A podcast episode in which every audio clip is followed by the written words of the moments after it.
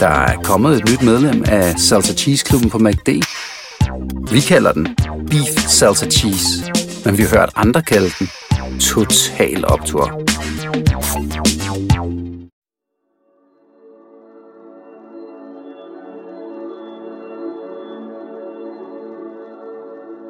Det var en varm sommeraften i pinsen 1998. Familien Rask Ibsen var lige blevet færdig med at spise aftensmad. Familiens yngste datter, den 10-årige Susan, var ivrig efter at forlade lejligheden, for hun havde igen været skændes med sin far Jørgen. De to var ofte på kant efter skilsmissen fra moren nogle år tilbage, og nu plagede hun om at få lov til at gå uden for det gode vejr. De store betonblokke i Brøndby Strandparken var varme om sommeren, selvom de 16 etager høje bygninger kastede lange skygger. Betongen lunede Susans bare tær, da hun gik hen over den indre gård. Den spinkle pige havde mellemblond pagehår. Hun holdt nogle lodsedler i hånden, som hun gik rundt i kvarteret for at sælge. Det var egentlig hendes storesøsters, men Susan havde brugt dem som undskyldning for at slippe ud af lejligheden. Klokken var 8 om aftenen, og Susan fik besked på at være hjemme senest klokken 9. Men hun kom aldrig hjem igen.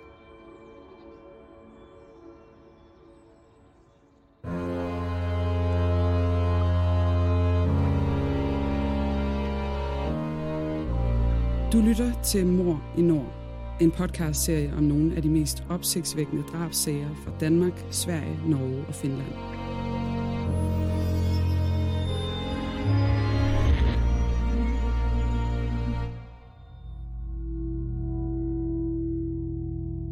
Det du nu skal høre er en virkelig historie, researchet og fortalt af Janne Ågaard og læst op af Le Gammeltoft.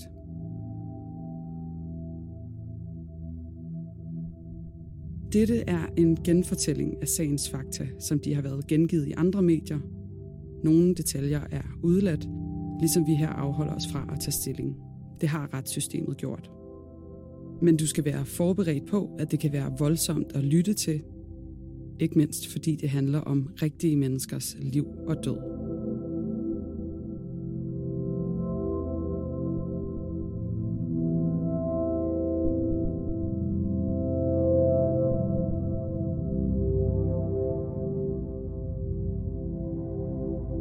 Klokken blev både 9 og 10. Susans far og storesøster gik rundt i området og råbte hendes navn. Det var ikke første gang, Susan havde været ude for længe. Men som timerne gik, blev Jørgen mere og mere urolig. Han ringede til hendes mor, til alle hendes veninder og til sidst til politiet og talte med den vagthavende på stationen i Hvidovre. Allerede sent fredag aften gik politiet i gang med at planlægge eftersøgningen, der fortsatte gennem natten og hele den efterfølgende dag. Hele området blev finkæmmet. Politifolk, hunde, helikoptere og frømænd indledte en intens eftersøgning hen over pinsen i Brøndby Strands mange naturområder, og mange beboere i området hjalp til. Brøndby Strandparken husede 7.500 mennesker, og en stor del af beboerne var på overførselsindkomster eller havde lave lønninger. Over 80 forskellige nationaliteter samlet på 12 højhuse i et af Danmarks smukkeste landskaber med, med en del sociale problemer. Det var i dette område med et væld af forskellige sprog, at politiet skulle skaffe oplysninger om Susans færden. Når en person forsvinder, især et barn, begynder politiets efterforskning med dets nærmeste. Så politiet begyndte hurtigt at grave i familien Ibsens historie, især i skilsmissen, og Susans veninder fortalte, at den 10-årige pige til tider var ulykkelig over forholdet til faren. Samtidig testede politiet Susans fars forklaring – de gik rundt i området i Brøndby Strand sammen med ham for at se, hvor han og Susans storesøster havde let efter hinanden. Dagene gik. Hele Brøndby Strand stod på den anden ende, og der var løbesedler med Susans billede og en efterlysning oversat til forskellige sprog. Politiet tog tolke med i området, for Susan var blevet set sammen med en pige af anden etnisk oprindelse af flere vidner den aften, hun forsvandt. Men politiet kunne ikke finde ud af, hvem den anden pige var – Vidneforklaringer blev offentliggjort fra en kioskejer og en beboer i området, der havde set Susan komme gående med sin cykel. Mange af beboerne fra f.eks. Mellemøsten og Afrika var skeptiske over for at skulle tale med politiet. Men alle var enige om at hjælpe Susans familie og passe på kvarterets mange børn, der indtil da havde lejet frit mellem boligblokkene og på legepladserne. Nogle af de mellemøstlige unge mænd i området blev selvbestaltet vagtværn for de unge piger og børnene i Brøndby Strand. Boligblokkene blev flere gange gennemsøgt med hunden, især de lange kældergange under betonblokkene. Som dagene gik, svandt håbet om at finde Susan i live. Nu var ønsket blot at finde hende og finde ud af, hvad der var sket.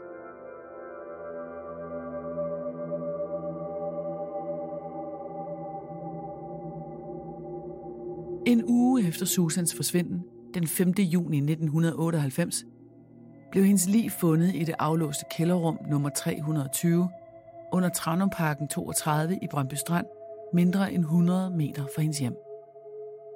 En beboer var gået ned i kælderen og havde undret sig over en stærk, ubehagelig lugt og kontaktede derfor politiet i området. Hele kælderen blev afspærret af retsmediciner og teknikere tilkaldt til at afsøge det potentielle gerningssted. Men kælderen skulle vise sig kun at være et findested, og ikke selve gerningsstedet for forbrydelsen. Desuden undrede politiet sig. De havde allerede gennemsøgt kælderne en gang for mange dage siden. Så hvordan havde gerningsmanden kunne placere livet i kælderen, uden nogen havde set det? Susans krop var dækket af flyttekasser, og kælderrummet var aflåst med hængelås.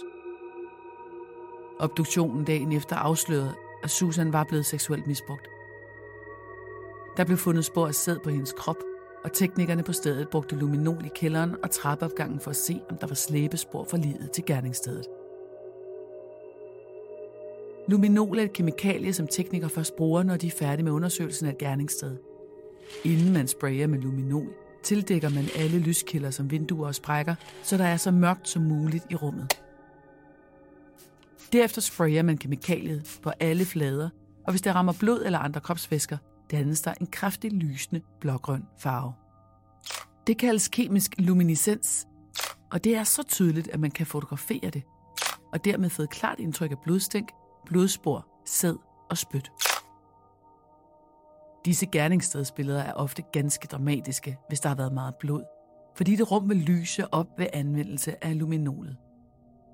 Men ved Susans findested var der blot ganske små lysglimt i kælderrummet, og enkelte andre ved en af kælderens døre til trappeopgangen i en af boligblokkene. Der blev forsigtigt taget prøver for de små spor, og prøverne gik videre til retsmedicinerne. Alle arbejdede i døgndrift, inklusiv retsmedicinerne, der allerede mandag morgen kunne sige, at de små lysglimt på trappeopgangen var blod, og det var Susans blod. Og så var der nok sæd på livet til at lave en DNA-profil af gerningsmanden. Det fik politiinspektøren for Kriminalpolitiet i Hvidovre til at overveje at genteste alle mandlige beboere i Tranumparken. Helt frivilligt, sagde inspektør Ville Eliassen, men han havde bagtanker. Gavede folk i politi, presse og blandt advokater vidste godt, hvad frivilligt betød. Dem, der sagde nej til en gentest, ville automatisk være på toppen af listen over mistænkte. En enkelt advokat kaldte politiets fremgangsmåde for Gestapo-metoder. Kun en enkelt beboer i stueetagen i den opgang, hvor Susans blod blev fundet, sagde nej til en blodprøve. Han blev prompte anholdt og politiet fik en kendelse fra retten på, at de måtte udtage en blodprøve til DNA-test. Dagen efter blev manden varetægtsfængslet i 14 dage for at give retsmedicineren tid til at fastslå, om det var mandens DNA, der blev fundet på Susans krop. Manden var den 50-årige Lars Lige Anborg Nielsen, far til to og fraskilt. Han arbejdede som avisbud og distributør i området, og uden nogen plet på straffeattesten. Vi har opfyldt et ønske hos danskerne, nemlig at se den ikoniske tom skildpadde ret sammen med vores McFlurry. Det er da den bedste nyhed siden nogensinde. Prøv den lækre McFlurry tom skildpadde hos McDonald's. Mens Lars sad varetægtsfængslet, blev Susan begravet. Præcis kl. 12, torsdag den 11. juni 1998, ringede klokkerne i Brøndby Strand Kirke. Ingen var i tvivl om, for hvem. 600 beboere fra Tranumparken og resten af Brøndby Strandparken var valgfartet til kirken, der var stuende fuld. Udenfor sad folk på græsset for at sige farvel til Susan, der efter ceremonien blev kørt til Bispebjerg Kirkegård i København, hvor kisten skulle nedsænkes. Gennem flere afhøringer i juni fastholdt den drabsigtede, at han ikke havde noget at gøre med Susans forsvinden og død. Men efterhånden som DNA-prøverne kom retur fra Retsmedicinsk Institut, blev det dog sværere og sværere at benægte. Det tætteste Lars kom på en tilståelse var, at han ikke kunne huske noget for den aften. Senere trak han sit udsagn tilbage. Nu ventede Susans familie bare på den langvarige og grundige efterforskning. Først i marts året efter var politiet klar til at overdrage sagen til statsadvokaturen i København. Det blev den mest erfarne anklager, statsadvokat Erik Merlung, der skulle færdiggøre tiltalen, som var klar i april samme år. I alt var der 14 DNA-prøver, der udgjorde grundpillen i politiets bevisførelse. Tiltalen lød på drab og usømmelig omgang med lig, da hovedparten af skaderne på Susan skete efter hendes død. Lars hyrede først en dreven forsvar ved navn Hans Henrik Gamborg. Så tog han stjerneadvokaten Torkel Højer, og til sidst faldt valget på Morten Wagner, en kendt advokat fra Viborg.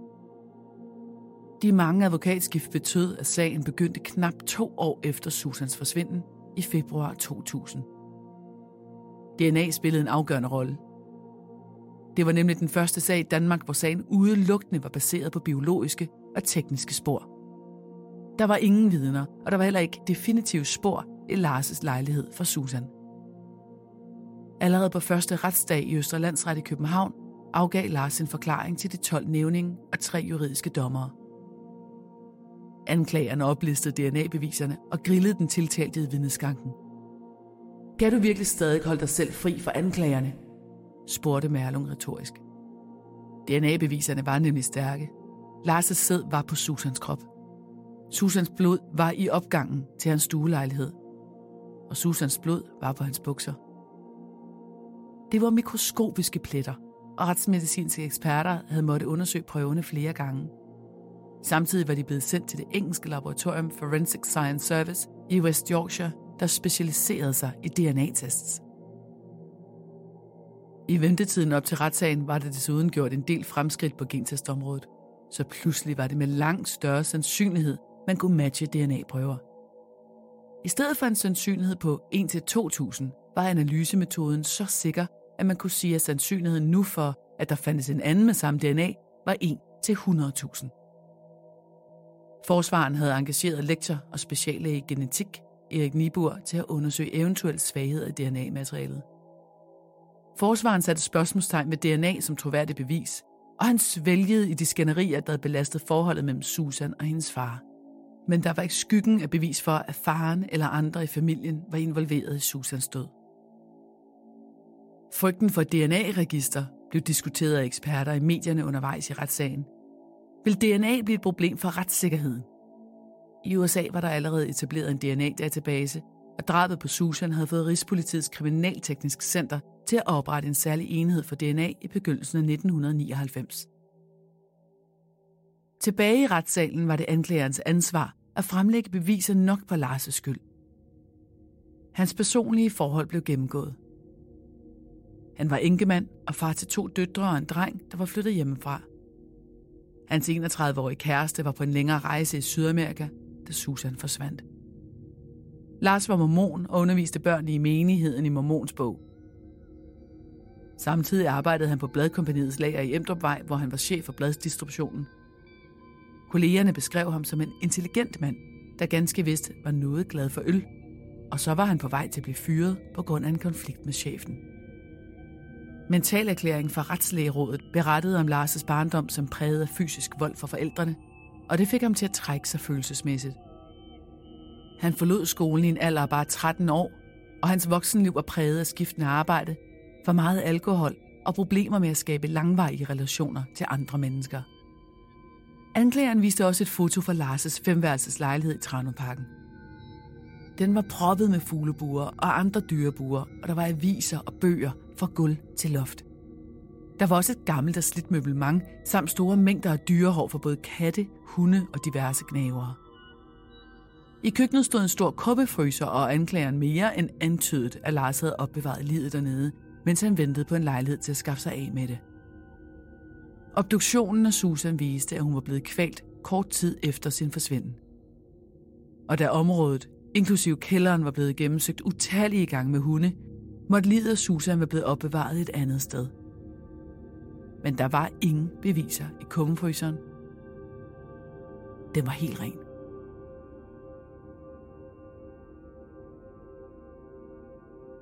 Efter otte dage i retten gav retsformanden, altså den øverste af de tre dommer i landsretten, sin retsbelæring til nævningen. Retsbelæringen var klar. Der var næppe nogen grund til at betvivle DNA som et troværdigt bevis, helt på linje med fingeraftryk. Kæde med indicier inkluderede blodpletter fra Susan på Lars' røde kopperbukser og Lars' sæd på Susans krop. Det tog nævningerne mere end to timer og vendte retur med dommen. Skyldig. Skyldig.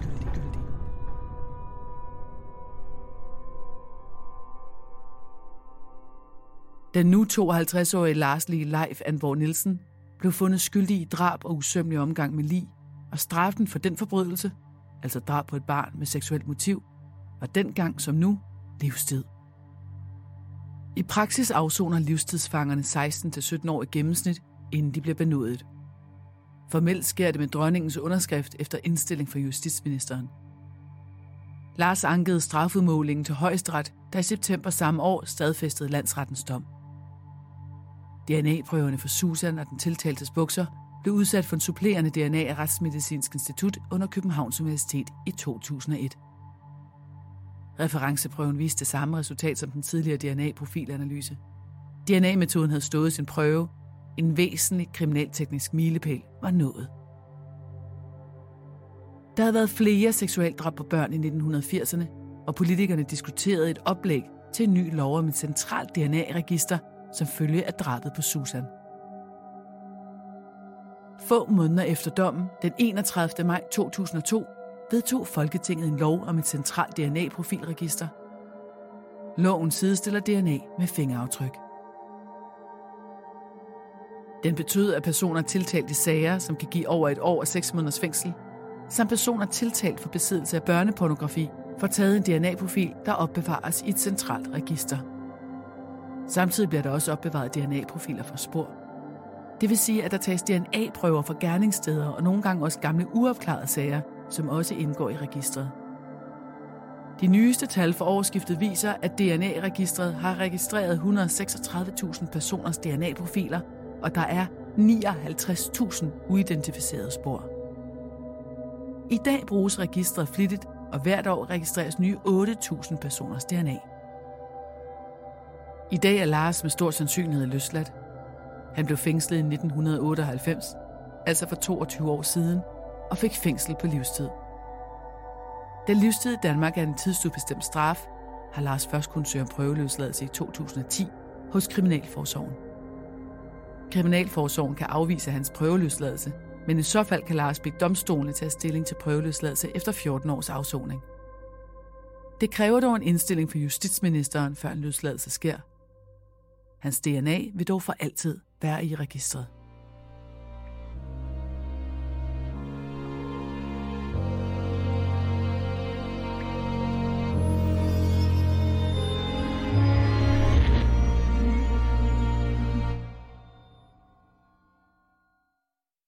Du vil bygge i Amerika? Ja, selvfølgelig vil jeg det. Reglerne gælder for alle. Også for en dansk pige, som er blevet glad for en tysk officer. Udbrændt til kunstner. Det er jo sådan, at direktør Conradsen, han ser på mig. Jeg har altid set frem til min sommer. Gense alle dem, jeg kender. Badehotellet den sidste sæson. Stream nu på TV2 Play.